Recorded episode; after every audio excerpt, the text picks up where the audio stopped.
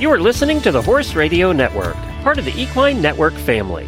What a beautiful day for horses in the morning. You are listening to the number one horse podcast in the world. Here is your entertaining look at the horse world and the people in it.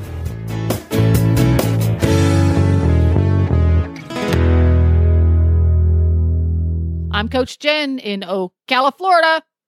And I'm Kayla Benney, also in Ocala, Florida. And you're listening to the monthly Total Equihealth and Fitness episode of Horses in the Morning on the Horse Radio Network for Thursday, June 22nd. This episode is a special episode of Horses in the Morning every fourth Thursday of the month, brought to you by Total Equihealth. Good morning, Horse World. Hey, you made it to the fourth Thursday of the month on Horses in the Morning.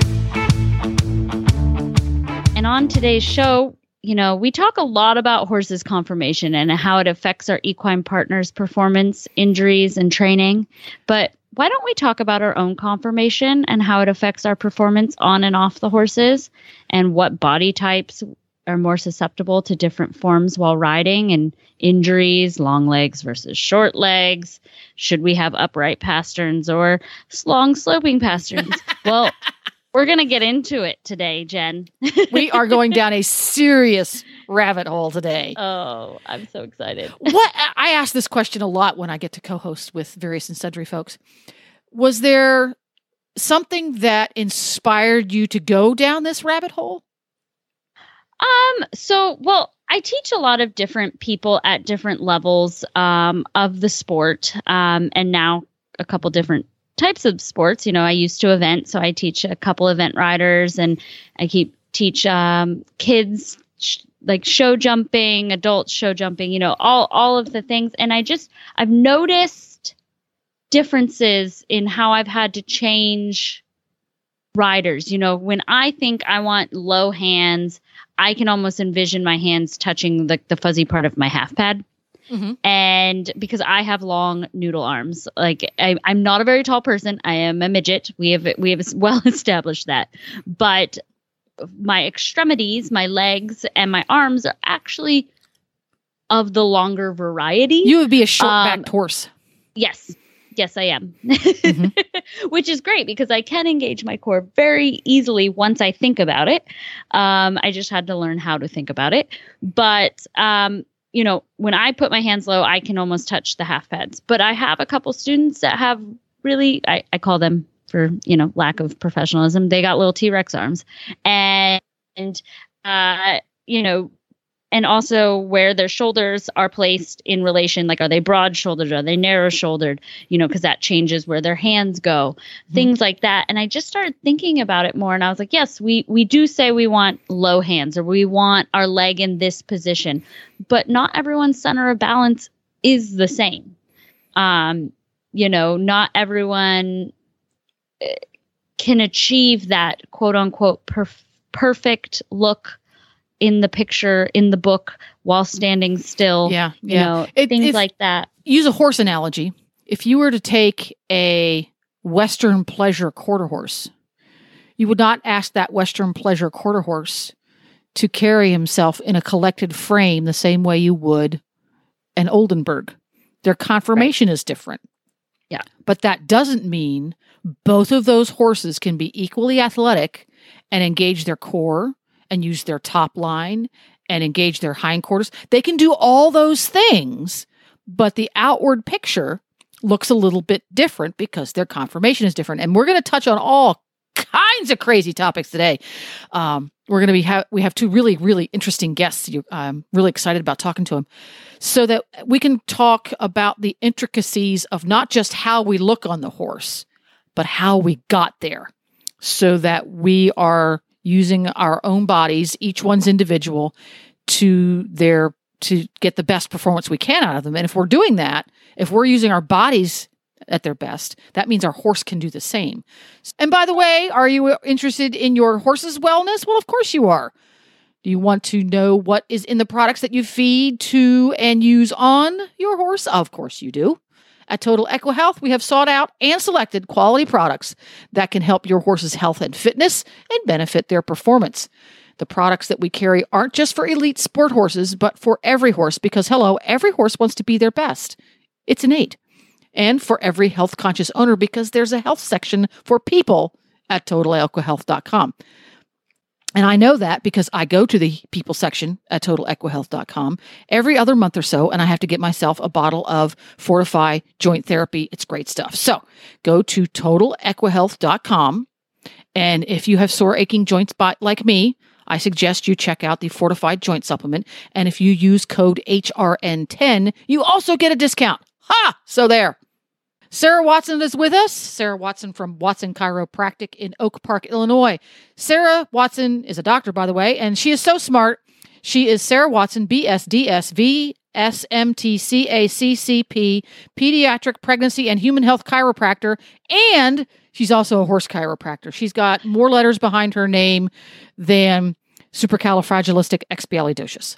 As I was going to say, she has the whole alphabet. the entire. Welcome to the show, Sarah. Hi, thank you so much for having me on. And we have a theme going on t- today's show. Last minute guests. Thank you very much for coming on the show and agreeing to do this at the very last second. oh my gosh, anytime. I will catch ride on your show any day. Oh, I love it, the catch it. ride. That's pretty good. So, you're you're an equestrian from way back. You rode yes. what what kind of um equestrianism do you play? So I have dabbled in lots of stuff. So I started off like most kids do on like a hunt pony string. And so I rode hunt horses. I did a little bit of jumping, a little bit of cross country. And then I found the majestic American saddlebred and absolutely fell head over heels. The the one of America's most underutilized breeds right there, the American Oh my gosh, they are incredible and so versatile. Like, I don't know if your dressage riders need like gorgeous, athletic, go forward, won't back an ear at anything, but mm. check out Saddlebred. Like, you know, and especially if they won't fit into a show string, like, mm you can get them very nicely priced. Well, see, that's the trick is is because they're an under an underserved breed, to use a human term. Uh-huh. Um, their their prices can be very reasonable when you find the ones that have have the attitude that you're looking to for for your particular discipline. But you're a horse Absolutely. girl from day one, and today's yep. show we're talking about human conformation and how it can affect performance. But I think maybe we need to start the confirmate the conversation with human conformation on top of a horse 101 what does that look like and sound like yeah, absolutely. So I would love to start this conversation with any body type can be balanced or unbalanced. It has nothing to do with like how big you are, how small you are, how long your legs are, right? I am all of five foot two. I look like a literal child on my horse. And that body can be just as balanced as somebody with like really, really long legs. Like half of the male trainers I know. So I think that the key to having a balanced body on a horse is having a balanced pelvis. And that's kind of the pivot point of the human horse interaction. And so there's a couple of things that we can do to manipulate that pivot point, let's say. So we have how the saddle fits into the back of the horse, right? You can have a higher pommel or a higher cantle, and you can manipulate that with padding. You can have how you sit, like the angle of your pelvis, and that affects both your leg and also how your back and your torso sit over your pelvis, right? Because balance is both forward and backward, but it's also left and right. So we have to like actually stay on our horses, hopefully. So I think that like when we have a pelvis with connection to our horse, we have legs that are soft and supple and able to do what we need them to do, whether it's wrapping around your horse in dressage to push forward, or whether it's more connection through the seat in saddle seat where you want them to come up and forward. We have a mobile low back, right? So we're not goosing, we don't have a driving seat necessarily, but we're also we are in rhythm with our horse's movement, right? So we're not throwing them off. They don't have to balance us and balance themselves. And so that's I think where we need to start that conversation. Now, so with that, um, do you think certain human conformation would be easier to manipulate the pelvis, like a, a shorter torsoed human versus a longer torsoed human? No, Okay. because really like range of motion in the pelvis is fairly standard. I think the width of the pelvis, right? I think like women have traditionally a wider set of seat bones, Mhm. right? So we think we can sit deeper in the saddle, right? I think that like as long as that pelvic floor of the human, as long as the pelvis itself is mobile, right? And as a human chiropractor, lots of what I do is pelvis, especially since primarily I work with pregnancy. So I like touch pelvises all day. Say that out of Right? context. I And just so- dare you. yeah. Right, right. I, I make jokes about how many butts I touch every day. but I think the thing is, is that it's difficult to see your own posture, right? Because you don't know what you look like on the back of your horse. I know I have a videotape our lesson, but I think one of the most important things to do is to do like a posture screen. So there's like an app, um, but you can also just take pictures of yourself standing up. And it's better to do this without like trying to stand up straight. Just do your natural posture. And essentially, your ear hole, your shoulder, the hip, the knee, and the ankle should all be stacked over. So if like your pelvis is out in front, or if your knees are back behind where your pelvis is, or like so many people, if your shoulders are rounded, that's all going to affect how you can transfer power from yourself to the horse, both through your reins, through your seat, and through your leg. So when So- I take, if I take a picture of myself when I want to get a posture screen, am I taking it from the front or the side? You're actually doing it from all four directions. Ah, So see, this is important information. All Yep, four directions. so- now, what? It's obviously going to show me things like whether or not I, I am in balance with the ear, shoulder, hip, Mhm. knee, and ankle lined up. But it's also going to show me abnormalities in my conformation or my stance or my posture laterally. So I carry one shoulder higher Yep. than the other. It's going to show that right, right? Yeah. Yeah. So, So- like, you know how you can have a horse with like a hard mouth on one side? Mm-hmm. Like, it, it usually lines up to that person's like weaker or like less agile side. Right? So, my horses are usually hard to go left because the left is terrible on me. Like, my whole left side is a mess. So, like, that's really kind of the fun part, right? You fall off, you get hurt, you end up accumulating injuries generally on one side of your body. Not always, but like that becomes the weaker side. So, like, when you turn your head to your weaker side, your balance probably gets worse. Ooh, we talked about Like that, that. didn't we? A couple we episodes did. We had a Uh-huh. proprioception. We had a proprioception Oh, yeah. uh, specialist on, and and they they were talking about that. And this is all. See, it all ties together, Jen. It, It all does. together. so whenever It does. now I'm doing my my posture scan. I love the I love I like Mhm. things these cute names.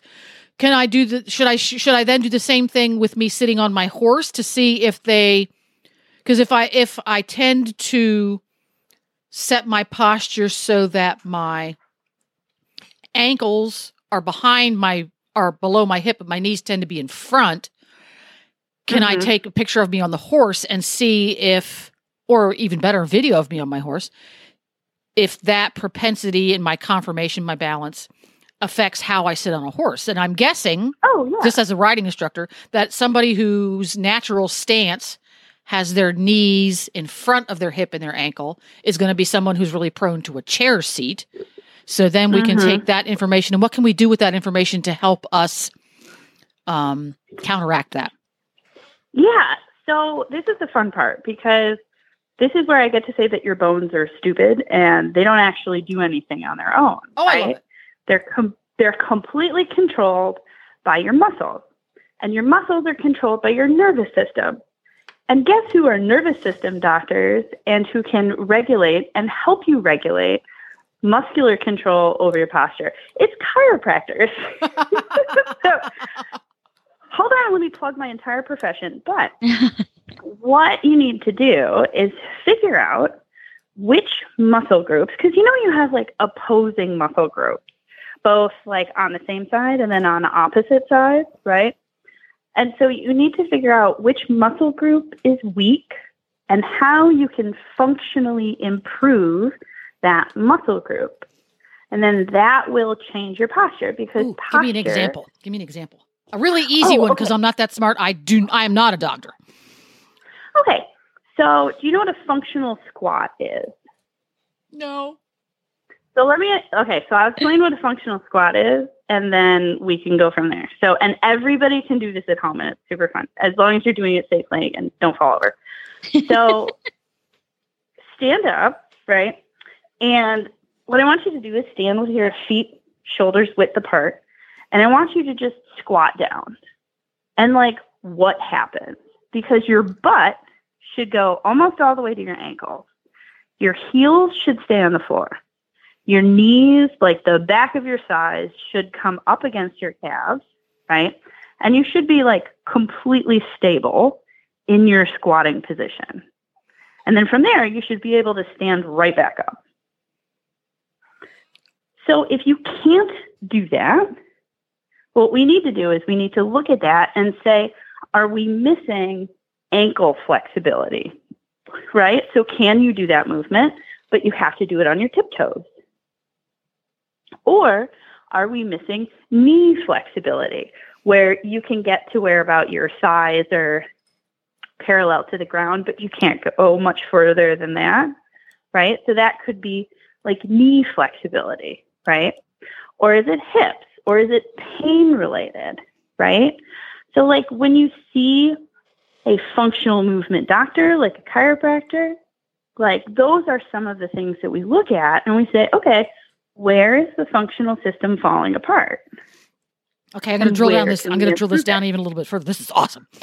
So yeah. I'm going to do a squat, and I discover that um, my foot stays flat on the ground. Uh huh. My thigh gets down close to my calf on the back, but Mhm. I feel like I want to tip backwards a little bit. So that would indicate perhaps that my hips are not working properly. So if you if it's that you want to tip backward, right? Then usually that's actually ankle because that um, that tibia, right, the lower leg bone, has to come forward over the ankle. Ah. Right, right. So if you don't have the ankle flexibility and that tibia stays upright, then you're going to push your butt backwards and you're going to fall backwards. I see. So Mm-hmm. when doing this the our squat if your hip flexibility is poor what Uh-huh. might be what might that human feel when he tries to do this squat if their hip flexibility is poor If your hip flexibility is poor, your knees are going to go forward. okay my if my knees go forward am i going to feel like i'm tipping forward as a as a whole Yeah, you're going to feel pretty much like everything, like your ankles are moving and your knees are moving, but your hips don't really move and you can't pivot. Like, you can't pivot at the hip. Mhm. Like, you can't two point, right? that pivot through the two point. Mhm. Because essentially, to like get down, you have to two point and then just collapse the angles between the hips, the knee, and the ankle. I Yeah. see. Now, Yeah. okay, so I was just standing at my desk. I pushed my chair away and I was just doing Mhm. it. Um, Mhm. and I'm I I don't know what the the correct term is, but I walk like a penguin. Like my my toes point out and I I waddle around and everything. So keeping my toes straight and going down, I can get to a certain point, but then to Right. go further down and then push back up, my left foot I can keep straight, but my right foot like wants to pivot out just a little bit at like a 45 degree angle. Mhm. What's that indicative of? So I would like you to diagnose me right now, please. right, you're fine. Okay, so here we go. So two things can be happening, right? And they are not mutually exclusive. So one, you can have two different angles of your hips, like that way the hip bone, the femur head, sits in the pelvis. Okay. So that's the first thing. So to diagnose that, you would need an X-ray. Yep. And we just look at the acetabulum and we're like, oh, hey, guess what? You are the lucky winner. You have acetabula that point in two different directions. Right? Can't Sounds about it. right. It's just right. It's just what it is. You've had it all your life, Yep. you're not going to do anything about it. But it also gives you a little bit more freedom because now you know that like this is your limitation, right? So like you can't change that too much, right? You can accommodate to it, but you can't really change it. The second thing is is the way we use our butt muscles. And this is this is going to get funny because we're going to talk about the shapes of people's butts. So prepare Yes. yourself. You know when people have like a pointy bottom part of their butt when you are looking at them from behind. hmm Do you know what I'm talking about? Okay. That is what we affectionately call a butt gripper. You are using the lower glutes to like pull your butt in to compensate generally for a weakness in the abdominal muscles. And so what happens is you get this pointy bottom butt because you're overusing these muscles. And the top of the butt, right, the butt part of the butt, the glute max and stuff, that Yep. kind of flattens out Because it's because you don't use underutilized. it. Yeah. Right, right. And so because those muscles are situated where they are, they will generally turn the toe outward because they are rotators of the leg. Right? Okay. So again, it kind of depends. Like, are you using your butt muscles correctly? Right? Are you not using your butt muscles correctly? Is it that your pelvis is shaped individually like we all are? Right? So that's part of the kind of investigative process. But it could probably be either of those and, you know, stack I'd on there like to think you, that my my my bum bum is a, is well rounded, but you know, Yeah. yeah. now I'm gonna have to now I'm gonna have to go check in the mirror. yeah, well, it's you know, it's the activation part of Yeah. it too, right? Yeah. Like when you do like a wall sit, you guys know what a wall sit is, where you put like a ball against a wall and you like sit on it. You sit down against it, so you're doing like a squat next to the wall. Yes. Okay, so when you do that, if you feel yourself grab with the bottom of your butt muscles, relax those butt muscles, and what'll happen is your pelvis will automatically tip backward, and you'll feel those ab muscles engage. And that's when you know that you are gripping with the wrong muscles. That overcompensation. Mm-hmm. And think about it: if you grab with the bottom butt muscles when you're on your horse, like you You're can't screaming sit at deep them. in that saddle. That's like texting in all caps. Exactly. right? It's like, let me grab you with my butt cheeks, like while I'm riding you. Like, not only will you like put like a hard muscle up against where you need contact and suppleness, right? You'll just like bounce off your horse. 100%. Totally. Because the next time you go riding, like flex your ass cheeks and like try to ride a horse. It's hard. Doesn't work very well. Doesn't work very well. People on the ring tomorrow are gonna be like, "What are you doing?" As my horse like shoots across the arena, I'm like, "I am Right. tightening my bum bum, please hold Mhm. still." Testing a theory. yes, Testing a Testing a theory. theory. exactly. That's right. Testing It's called science. It's that's right. We're doing this for science. I love it. Mm-hmm. Mm-hmm. Oh no.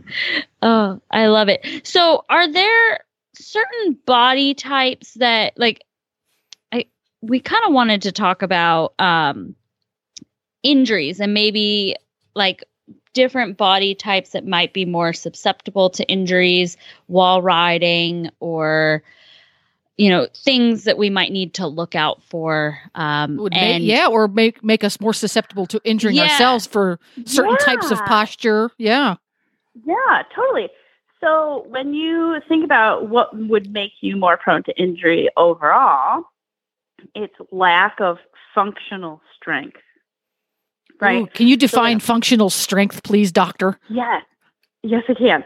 So functional strength is how strong you are when you are doing things outside the gym, right? Picking your kids up, grabbing groceries, you know, grabbing a colt by the halter because he's being fractious, right? It is the functional use of your body doing everyday activity, which is different than gym strength.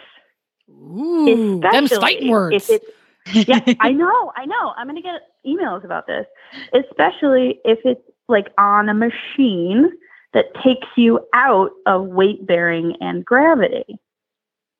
Yep. So, like, your muscles need to be able to work independently, but also with you balancing, with you moving quickly, and with you like taking things in stride, right? And so, a lack of functional strength, and you probably talked about this with the person that talked about proprioception. If you have a poor idea of where your body is in space, you will get injured more because you just can't react fast enough to protect yourself. So, like the whole functional squat thing, the whole like, can you stand on one leg? Can you stand on one leg and like put your other leg off to the side, up to the front, out to the back, wrap it around, right? Like, how well can you move through space while being in a good posture while protecting yourself? So, there's multiple ways to evaluate that. I feel like I'm going to injure myself evaluating myself. You might.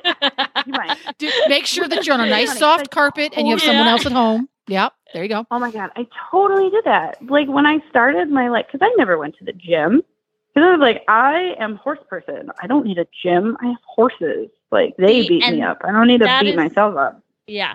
No, but that's Right. the the one thing. So I'm I'm um almost through my uh, personal training certification, and it's literally because I started going to the gym because I got a horse that I'm now jumping Grand Prix level with, and I could oh thank you. But i yeah bragging no. Um but i couldn't stay with him over the jumps. And i'm like i ride seven to eight horses a day. I'm strong. Like functionally day to day if we're going to use use terminology that we just learned functionally i am strong. But i am not strong outside like i can't engage the core without targeting Yeah. the core to get it stronger and so I started working out and then I just fell in love with it. And I do Mhm. agree that there's there's functionality strength and there is gym strength because I have seen I I'm a member of Gold's Gym which Right. is a lot of meatheads of I pick things up I put them down. Um, and a lot of grunting and For all of you Gold's and- Gym fans out there, please send your hate mail to Kayla. at- Right. yeah.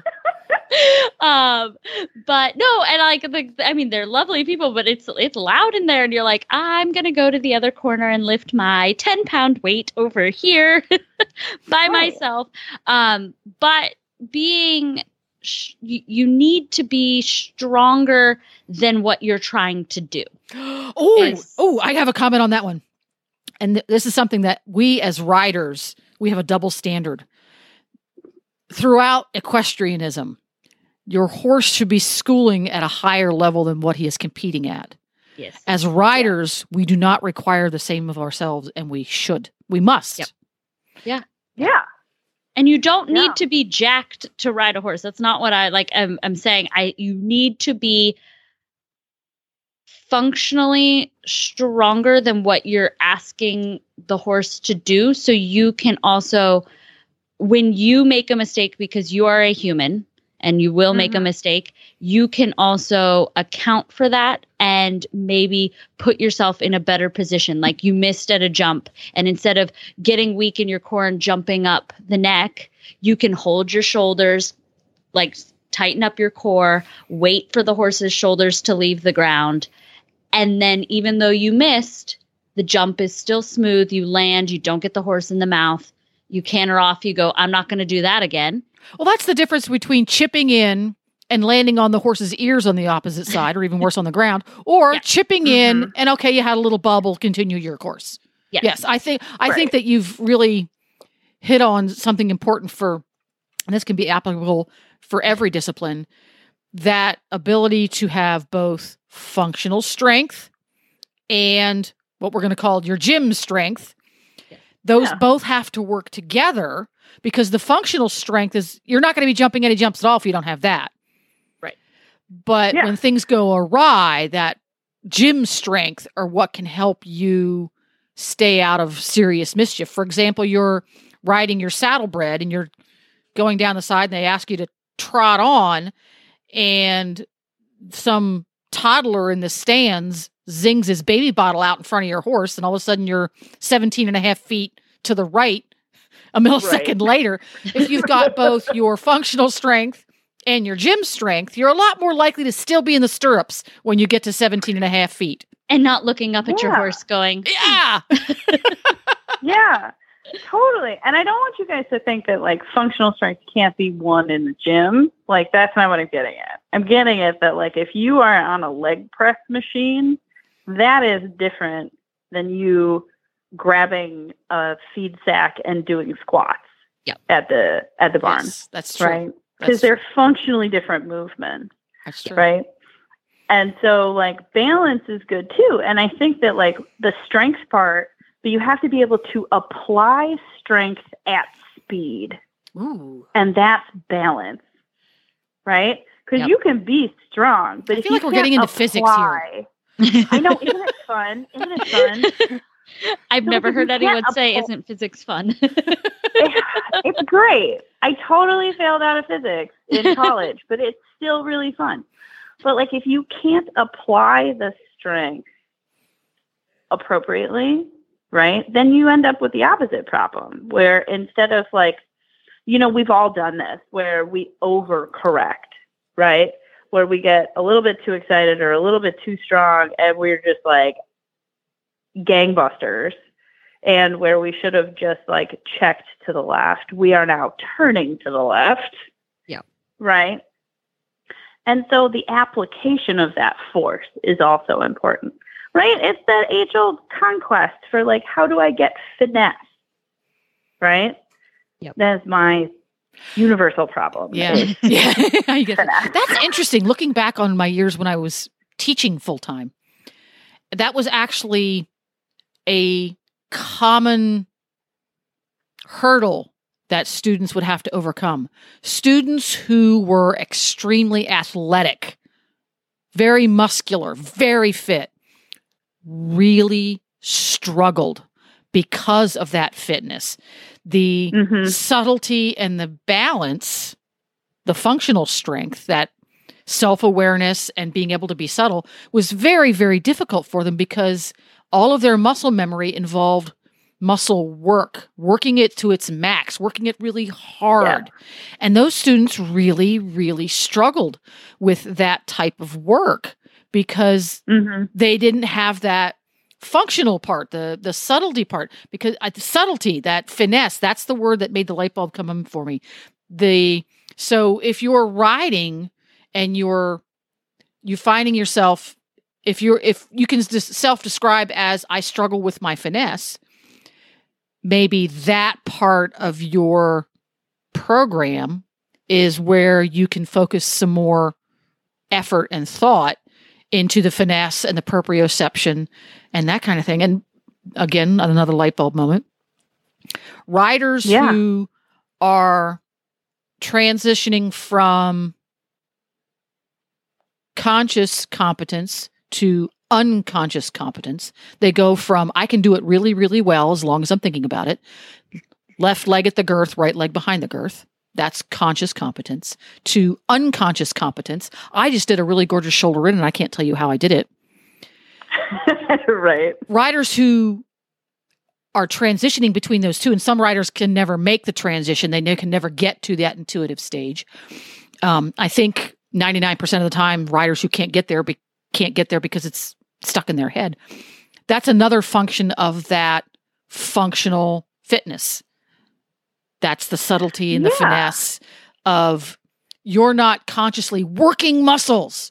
You are allowing your balance and the horse's balance to kind of do a waltz together. So, ooh, good stuff today. One before we run out of time because we've been ta- gabbing for hours. The hmm when a rider is injured, one of the things that we always struggle with is we have we we compensate for that injury while it is active. Once the Mhm. injury is medically healed, we have a lot of compensations, some of which we're aware of and we can work on, some of which we're unaware of and don't even realize we're working on. Um, Right. suggestions on for riders who have had injuries, and if you want to pick an example, feel free. How to help being be more aware of our compensations post injury? How can we help to self? Oh, oh, I'm compensating there. Right. Um, so I think a couple of good things. It's it's nice to have a team, right? It's nice to have someone who is looking at you from that perspective, right? Because it is incredibly difficult to judge your own posture, and it's it's a, it's diff- it's emotionally difficult also, not just looking at it difficult. Um, so a couple years ago, I broke another three ribs falling off of a horse. Another that's And that's a discussion for another another. time. The word another. We'll have you on. We'll talk about that another other time. Yeah. uh, again. Um, so when you break ribs at like five, six, and seven, that's where your shoulder competency comes from, but it's also where a lot of bend comes from and rotation. And one of the things that I had to really relearn is that strength and flexibility both need to be maintained for you to not hurt yourself again. So like you can be strong, right? You can be strong and overpower yourself and just pop something right back out because you're too strong and you pull it, right? Because you've injured that joint space because that tendon is weaker because we all know tendons that get injured are weaker, right? You need the flexibility, right? So that you can move all of the things equally so that you're not moving one thing a whole bunch and the other thing not very much. Do you kind of see where I'm where I'm going with that? Oh yeah, that makes sense. That Yes. could because if you're not using the flexibility appropriately, then you're going to likely give yourself another injury because something that should be Right, because you're doubling it being using. else. Yeah, yeah, overuse. Right. Yeah. Yeah. So, like, one of the cool things that I see in chiropractic, right, is people come in and they're like, my left butt cheek hurts. And I'm like, that's fantastic. Let's look at this. And it's usually one of those SI joints is moving too much, and the other one is just locked and it can't move Oh. because that's the only place somebody has strength. They have one strong butt cheek, and the other one has just given up on life. Right? It's taken a vacation, gone somewhere else, and you you can't really tell the difference. It just looks like a regular person's butt, right? But once you get into it, and you're like, oh, you can't stand on that leg without compensating through the hip because you're so weak right there right? And so once you start moving the joint that's not moving, which essentially is chiropractic, and then re-strengthening the other side and getting more flexibility into the side that's not moving and getting more strength into the side that you have stopped paying attention to, right? then you can start to really heal that injury. Oh my goodness. So much stuff. So much stuff. I know. I've learned so much. I'm just like, I'm like, I'm not even responding because I'm just like, yep. You're taking it all in. more. Yeah. You're taking it all in. Well, this, this has been absolutely fascinating. For somebody who has questions, maybe uh, would like to make use of your services, you are in Oak, Oak Park, Illinois. How can people find you? I am. So you can find us on TikTok at Dr. Sarah Chiro. You can find us on Instagram at Watson Chiropractic Oak Park. Or you could also call our office. It's 888 476 5171. You can also drop us an email at info at drsarahwatson.com and it's just D R S A R A H W A T S O N dot com. Perfect.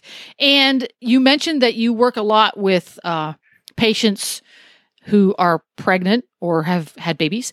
Would you mind sometime in the future, maybe we could come on and chat a little bit about the special challenges of going back to riding after you've had a baby? After postpartum, 100% because it took me almost a year to get my broken pelvis back on a horse after I had a child. Ah, stay tuned, folks. Absolutely.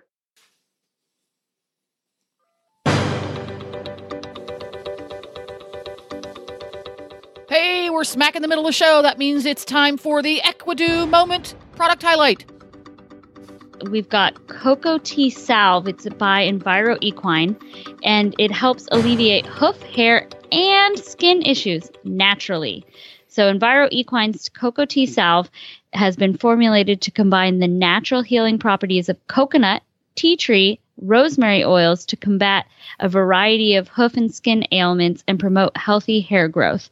This soothing formula will never burn or blister the skin and is safe to use under bandages. It aids in alleviating the following hoof, hair, and skin issues, which is dermatitis, scratches, ringworm, rain rot, dew poisoning, tail scratching, sunburn, itchy, irritated skin, minor scrapes, thrush, and white line disease.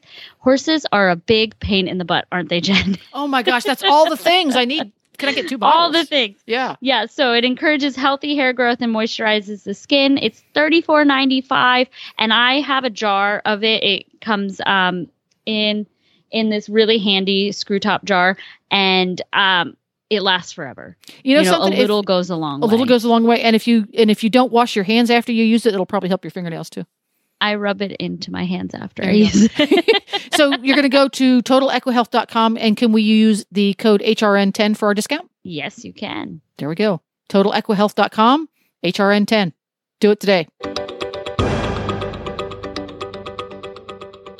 And so I'm so excited. Jen, you got the most like a, she's just amazing, this woman. So Kim Walnes is going to come on and talk to us. Um, she is the U.S. She was on the U.S. equestrian team from 1980 to 1986, and among many of her competitive achievements, she was team and individual bronze medal at the World Three Day Eventing Championships at Luhmühlen, and won the U.S. National Championships at Rolex in Kentucky. and lest we not forget one of my favorite parts is the gray goose with whom she achieved all these amazing goals was inducted into the us eventing association hall of fame in 2012 Woohoo! this is your going to be your first time on total equihealth welcome to the show kim Thank you so much, Jen. I reached out to Kim at the very last second, literally, and said, "Please, Literally. can you come on and talk about this topic?" And she said, "Sure." and So- I'm so thankful. so here we are.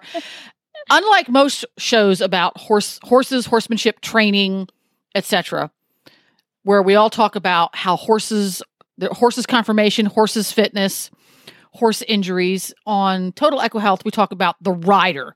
And I didn't think there would be anybody better suited to talk about rider confirmation and how rider confirmation and how it relates to the sitting animal you're sitting on can have a profound effect on your performance with you and your horse together than Kim Walnes because I've ridden in many a lesson with Kim and it was like a whole new world opened up after you pointed out some of these things. Mm. So from your point of view, you teach dozens and dozens and dozens of different riders at every level from putt putt tiny children who have just learned to sit on a horse all the way up to international level riders. What is the most common misconception you you come across about rider confirmation and how we ride horses? What's the thing that's like, no, that's not really how it works? Oh, I think I think the answer to that would be everybody thinks there is a formula for riding uh, as technique. There's a formula for riding technique. Your your legs have to be here, and your hands have to be here, and your body has to be thus and so. I mean, depending on the particular sport, there are some changes in that. But the biggest misconception that I run into is people think their hands have to be down on the horse's withers. And if you have very long arms, you can get a, well, the horse hates it because you're putting backward pressure on their mouth when you do that. And your, your body and the horse's back don't like it because your hands are in front of your hips then and you can't follow with your seat very well. Your hips can't be free with your hands blocking their motion. And it puts pressure on the horse's withers, whether you're pushing or not, it doesn't matter. Energetically, it puts pressure on the horse's withers. So, uh, if you happen to be a rider whose conformation includes short arms, whether that's short upper arm, short lower arm, or just your arm is in proportion, but it's short compared to the rest of your body, then then that's just uh, people struggle and struggle and struggle to keep their hands down because their bodies know they're way out of balance. Putting their hands down pulls them forward onto their sternum and it takes their weight out of their back and their feet and their seat. So, so when I arms, when I give them permission to raise their hands and I show them how to do it, they're like, "Wow." so, for a rider who struggles with um, hand position, is the length of arm compared to the size of the horse make a difference as well? No. No. So Mm-mm. tall, short horse, tall horse doesn't matter. Doesn't matter. Ah, It's the it's the angles in your own body. You know, every rule book in every horse sport, every rule book says there should be a 90 degree bend in the elbow, but nobody teaches it and they don't judge it that way. ding, ding, ding, ding. You're right, and I think that's key. Is the judges don't pin it either. Therefore, Right. and it's it's that chicken or the egg. If it's not being pinned in a class, we're not motivated to teach it or do it. Correct. And then there's another caveat that goes with this. In order to carry your hands at the proper angle, to have a 90 degree bend in your elbow, and to have your hands, the other misconception I run into all the time is your hands have to be together. They have to be close together. Uh, because I think I think what happens is instructors teach they teach their beginning students how to ride the way finished riders look without taking into account all the steps those riders went through to get to the, where they ride that way. They didn't start like that. They finished that way. And they try to teach people that finished look right from the beginning. So when when people put their hands down and together, then they're really toast as far as balance goes. They and their horses are just, and which is why the horses. Well, I'm going to get off on another topic there. I want to stop right there. It's okay. We we're we're prepared to go dive down the rabbit hole. So oh, oh, you you have no idea, Kara, what you're saying. No, when you I know. That. To me, to me, I'm very, I'm very acquainted with that rabbit hole. But I mean, the, I'm sorry to say it, but so many of the horses are, you know, they're, uh, you know, they're they're either lunged into complete and utter boredom. Um, they're they are taught to be robots for their riders because their riders are so badly balanced. The horses have to carry them perfectly and Yeah. the riders perch and they just sit there and and it's um anyhow Well, and it's funny that you say about the hands and being together and everything because it actually creates a pivot point, right? Then their balance gets Correct. forward and things like Mhm. that. And I teach a lot of uh, beginner riders, but I also uh, ride a lot of baby horses and Mhm. I ride my baby horses with wider hands just to help create a like a kind of like a funnel like I call them training wheels like Mhm. you have to play within these these like your shoulders need to play in between these lines you you're you're you need to stay straight between these lines and I have a couple riders that like to teach them connection. I'll actually have them go a little wider so that they're not pulling back. It's it's a forward motion. Then they can put their leg onto it, right?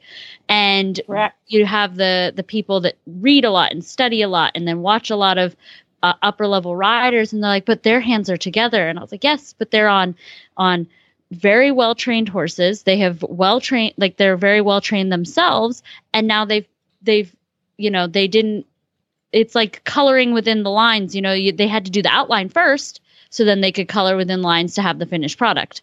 You you still have to create the outline first, and um, so like I mean, but that's that being said, with what you were saying with the short hands, uh, long like long arms, short arms, I have. I have a couple students that are all I well I have a bunch of students that are all different body shapes and and shapes sizes whatever. And you know i was trying to have a rider put her hands in a certain spot because when i ride the horse with my hands there but i have noodle arms the horse goes really well. Mm. and Mhm. she just could not do it. And i was like looking at her and she was saying she was an event rider as well. And she said she had a hard time keeping her hands low when she dropped into the water. And i said absolutely you would. Your your arms and to be frank they're like little t-rex arms and Mhm. and she's a bigger chested person. And so to Mhm. put her arms down she has to wrap around her chest. Well then she's rolling her shoulders. She's pitching forward. She's an upper level event rider. How is she going to be able to stay back in the center of balance and let the horse drop away from itself and stay balanced when she's jamming her hands down? She's actually going to get pitched forward not while the horse is dropping but when she lands you know that all that momentum's going to have to go somewhere because she's creating a, a false hinge point right? Um, and so that's what got me thinking about rider confirmation. And i was like you don't have to put your hands like the whole idea is to stay out of the way of the horse's mouth and to follow it down right? So but that Right. doesn't necessarily mean it has to be jammed down because you're actually then you're going to end up getting the horse in the mouth. It's not when it's going down when the neck's going down it's going to be when it pops you out of the tack and then you have to fix yourself and you come back And then you're going to go swimming. exactly been there done that Don't ask how I know. So yeah this brings up you balance obviously is is coming that word gets used a lot right now. So Mhm. Thank God. thank God, yeah. So Yeah. I know back conformation in human beings has a very wide array. Some people's lower back is naturally hollowed out, some people's lower back is naturally very straight and everything in between. Does Mhm. that have how does that affect a rider's propensity to balance in one way or another? Well, the core is the essence of everything. You can't have your hands wide if you're not in your core.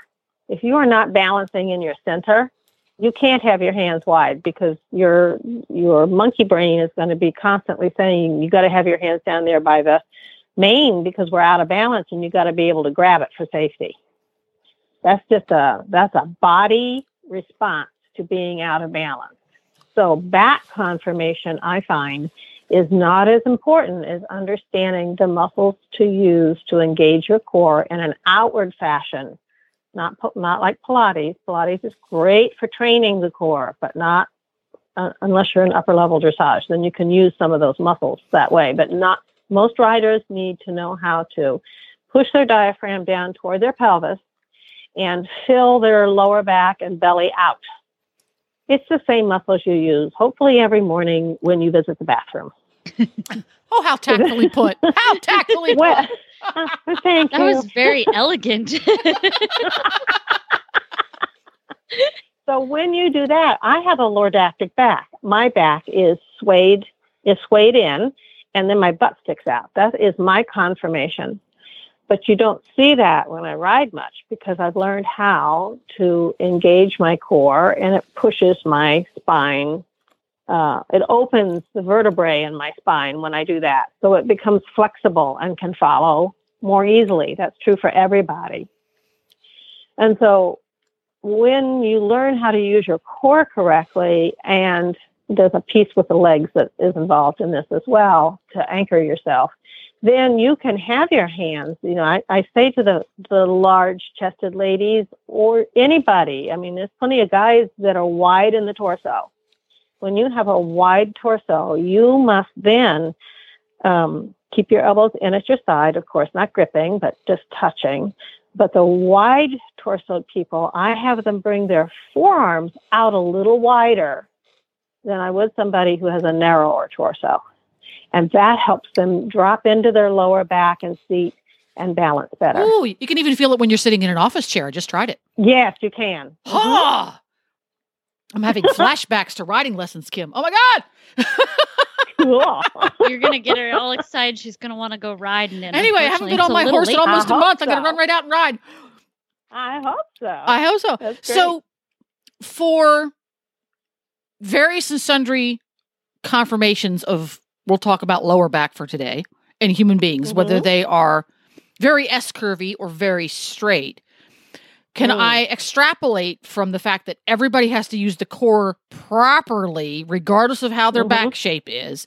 Can I extrapolate from that then that that ideal, I'm going to use my air quotes, equitation seat. Everybody should look like this sitting on the horse. And you have the picture of the little rider in their hunt coat with their little lower back all arched and looking really cute with their shoulders way back. Might not be appropriate for every conformation of rider. Correct. Ding, ding, ding, ding, ding. I win. I'm going to have a glass of wine. I and, think you're and already not having. only that, but that She's right. that that that dip in the back, that curve in the spine, it's like that. I mean, it uh, it compresses the vertebrae together. It's very bad for us. It's very unhealthy to ride like that with your tush sticking out behind you and your chest pointing down toward the horse. That is a very unhealthy posture. And it's, I'm trying to think of how to say this tactfully. Uh, the female form looks very curvaceous and elegant in that in that posture, and so riders, well, hunt seat riders and um, um, gymnastic gym, ladies who do gymnastics and divers are all taught to have that posture, and the gymnasts have to land in that posture. You know, they land and then they spring up with their arms over their head and stick their chest out and their tush. And so it's no wonder they don't last very long. It's terrible on their body. Is that akin, is that akin that shape that we make? We're going to use the gymnast um, metaphor Yeah. here because it, it's very Mhm. visual. Where Mhm. you arch your you hyper arch your back and put your hands up Correct. and you look up so your entire back is making that banana shape is that akin to a horse going around in a hollow frame with his head stuck up Absolutely, Jen. oh my gosh this is so informative today well, you can't engage your core at all in that position. No, no, Like- you cannot. I've talked on this. Um, you're probably not familiar, but I have talked on this subject when we've talked core health um, in a previous episode. And I do Mhm. a lot of my core exercises on the ground, um, only strictly because I, um, you know, I have some uh, back issues, and I very early on in my workout career would arch my back to overcompensate for the lack of core that I had. And Mm. so I the doing all the exercises on my back made me realize when I started to arch my back and basically I have to push myself back down into neutral spine and roll my Mhm. back. Now it feels like you're being really ugly in your lower back to do it, but it's actually then it's flat. And then I would start to feel it arch and I would go, okay, reposition. And the more I did that, instead of doing sit-ups and crunches and and things like that where you can you can overcompensate in certain areas, you can strain your neck to kind of pull yourself up. You can use your back in instead of engaging that core. Um, but I, I see all these people riding around and they're arching their backs and I'm like, oh, please just lay on the ground and teach yourself how to bring your ba- your back into neutral spine. Just- yeah, Dan. The And- planks, I, I yeah. recommend planks, planks and rowing. It works the entire body, Ooh, and yeah, you have right. to use your core. Yeah. Very interesting. Very Now- Rowing is how I made it to the World Championships because I couldn't do all the other stuff because of my knees and et cetera, et cetera. Now, do know you, that. do you think like Oh. there's some I've noticed when teaching um some some people like b- specifically young girls or um, even boys when they go through that weird awkward uh, puberty Mhm. where they shoot up and their upper Mhm. body shoots up and they lose have you ever noticed that they lose control of their upper body well, they, Um, their whole their uh, their center of gravity has changed. Yeah. They yeah. and then lose they their sense of of you know the pro- whole proprioception has to adjust. Yeah. Mhm. So, um, and I I found it really interesting that the really long torso, uh, people they maybe were short torsoed, so their center of balance was a little bit lower. Um, they didn't have to control their upper body quite so much, and now they have to relearn all of that. Um, and then some, you know, and learn how to engage the core now that it's elongated and and it's changed its way of going a little bit. Um, I just found it very interesting how they would get really loppy and floppy everywhere, and you're like, "Whoa, what happened all of a sudden?" It feels like it happened Mhm. overnight. Um, Yes. and and it doesn't, but it, it feels that way. And um, yeah, I I just I found it very interesting how you know how, as the body changes or even after a woman has had a baby and then that core strength goes away their body changes shape a little bit and and relearning how to use the muscles use the balance things like that. Um what are your thoughts on on as the body changes how people should uh re reassess like take a take a step back Well, the the first thing I would recommend is to have self compassion. You can't help it. Yeah. You can't help it. It's just just this is nature, and this is just the way it is. And so, uh, patience is required. You can't force yourself to change that back in a day or even a week. Some you know you have it because it's constantly morphing, and after pregnancy, there's the whole protective hormones and thing too, you know, where you've never been afraid in your life and suddenly now you're afraid. Well, that's Right. nature. That's nature. And be patient. It'll go away eventually. Just be calm. Be calm. Be patient.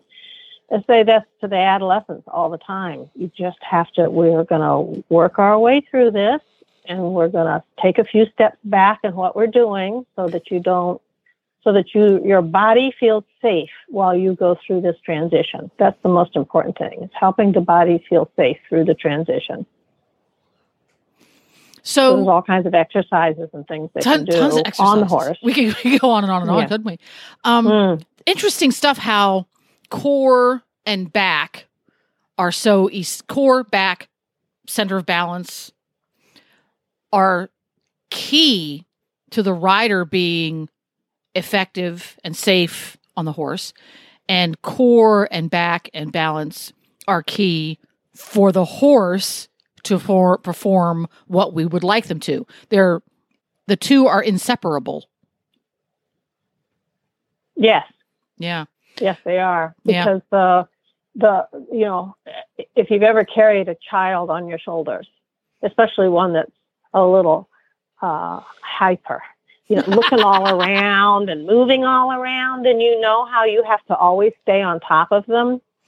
So if you have a rider who's not balanced, the horse is always having to try to stay under that rider. ooh interesting Yeah, and it and so it causes a certain amount of tension, and it can cause tension and anxiety. Or the horse is shut down and just go, oh, "I'm just going to shuffle around here," because you're all over the place. And And that yeah, then the And- horse the horse shuts down and starts to shuffle. Then the rider has to break out Yeah. the whip because the horse is shuffling. yeah, And then it's a vicious circle after that. but when you find your own core and balance, the horses go forward and they're so happy. And it's like, oh, I know where you are, and you know where you're going, and how fun is this? We're actually working as a team. And I can attest to that. When you the first time I ever took a riding for lesson from you, I drove home. First I felt like I, I never learned how to ride in the whole 25 years I'd been riding. Yeah. But second, a horse that really, really, really struggled to go forward for even one step at a time had a little light bulb. And all you Mhm. did was teach me how to find that appropriate, correct center of balance to stay in the middle of the horse, to get the heck out of his way. And he was perfectly happy to go forward. Yes. And it, it wasn't more leg, it wasn't use of aids, it was putting my center of balance in the middle of the horse and it stayed in the middle of the horse so he could stay under me and because what he was trying to do was stay try to stay with me he was like okay i can't go forward because you're not in the right spot and once i got in the right and- spot he was uh, perfectly fine Yes. And that there's another piece to that, Jen. I'm glad you brought that up. When we're out of balance, our inclination is to curl, to curl forward. That's the body's way of saying, please don't hurt me. You know, I know I'm out of balance. My body, the body is saying, I know I'm out of balance, and I really hope. I mean, I can grab this mane quick if anything happens. But when we when we curl forward, when we go, when we have our weight on our chest, then our balance is literally ahead of the horses. And so some horses will go faster to try to keep up with that, and others go slower because you're ahead of them. and they're trying to slow down to stay with you Yeah, interesting so that that's what you said. that Mhm. rushy horse is rushing to keep up so the the Mhm. rider problem is the same but the horse's reaction to it can be different It can be different, yes. And since nine tenths of all horses are also on their forehand, you get a rider on the forehand and a horse on the forehand. Ain't nobody balanced. So they go ain't nobody faster. balanced. Maybe that maybe Yeah. that should be that should be the ne- your next book, Kim. Ain't nobody balanced. There you go. there you go. I'll write that down, Jen. Put that on a T-shirt. Ain't nobody I was balanced. just thinking we need we need t-shirts. Ain't nobody balanced. Well, this has been so much fun having you on the show and chit chatting. We're going to have to have you back again sometime. Hopefully, not on such short notice, because there are so many more rabbit holes we could go down. Oh, I love going down rabbit holes. That Who- would be fun. Who doesn't? Before we, We can go, just though, Dissect the body. We can just start at the top and just go work our way down. Oh, she's got great things to we say go. about heads and jaws and necks. Oh my gosh, yes. um, Wow. Yeah. for, for people who want to follow along with your adventures or contact you about doing a clinic or joining in a clinic or lesson program that's al- that you're already with, where can they find you online? Well, I have a website that is um, kimwalnes.com or thewayofthehorse.com. Either one will get you there. Got it. And you And- also have Facebook pages of the same names. I do, yes.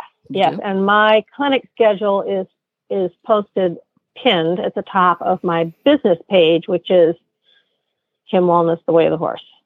There we go. Perfect. And big update for for a few years now, there have been some filmmakers working diligently behind the scenes to make a documentary film about your many many adventures thus far with uh, the Gray Goose and others.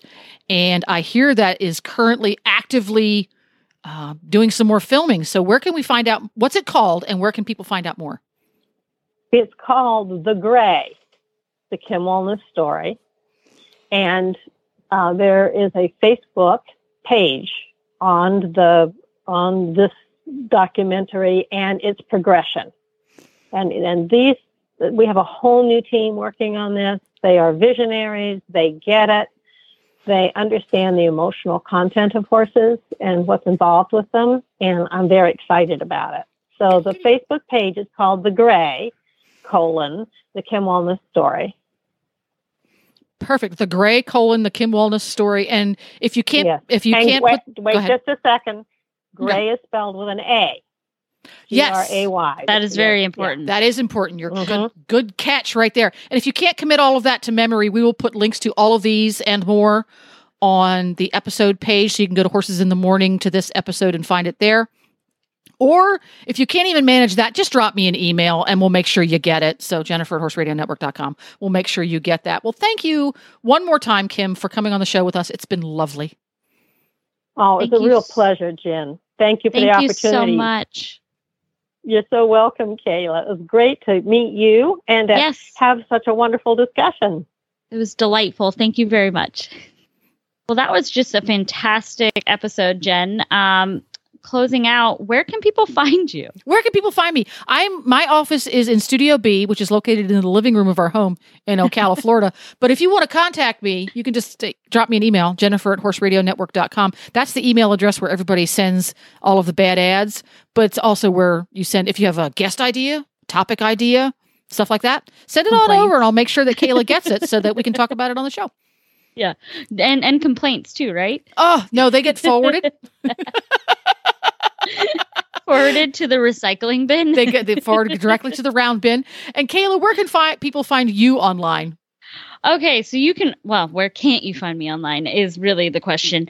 Um, you know, Selcouth Sport Horses is my uh horse business. It's where you'll find all of my riding videos, uh, you know, sale ads for my horses, things like that. Um Selcouth S E L C O U T H Sport Horses on Instagram, Facebook.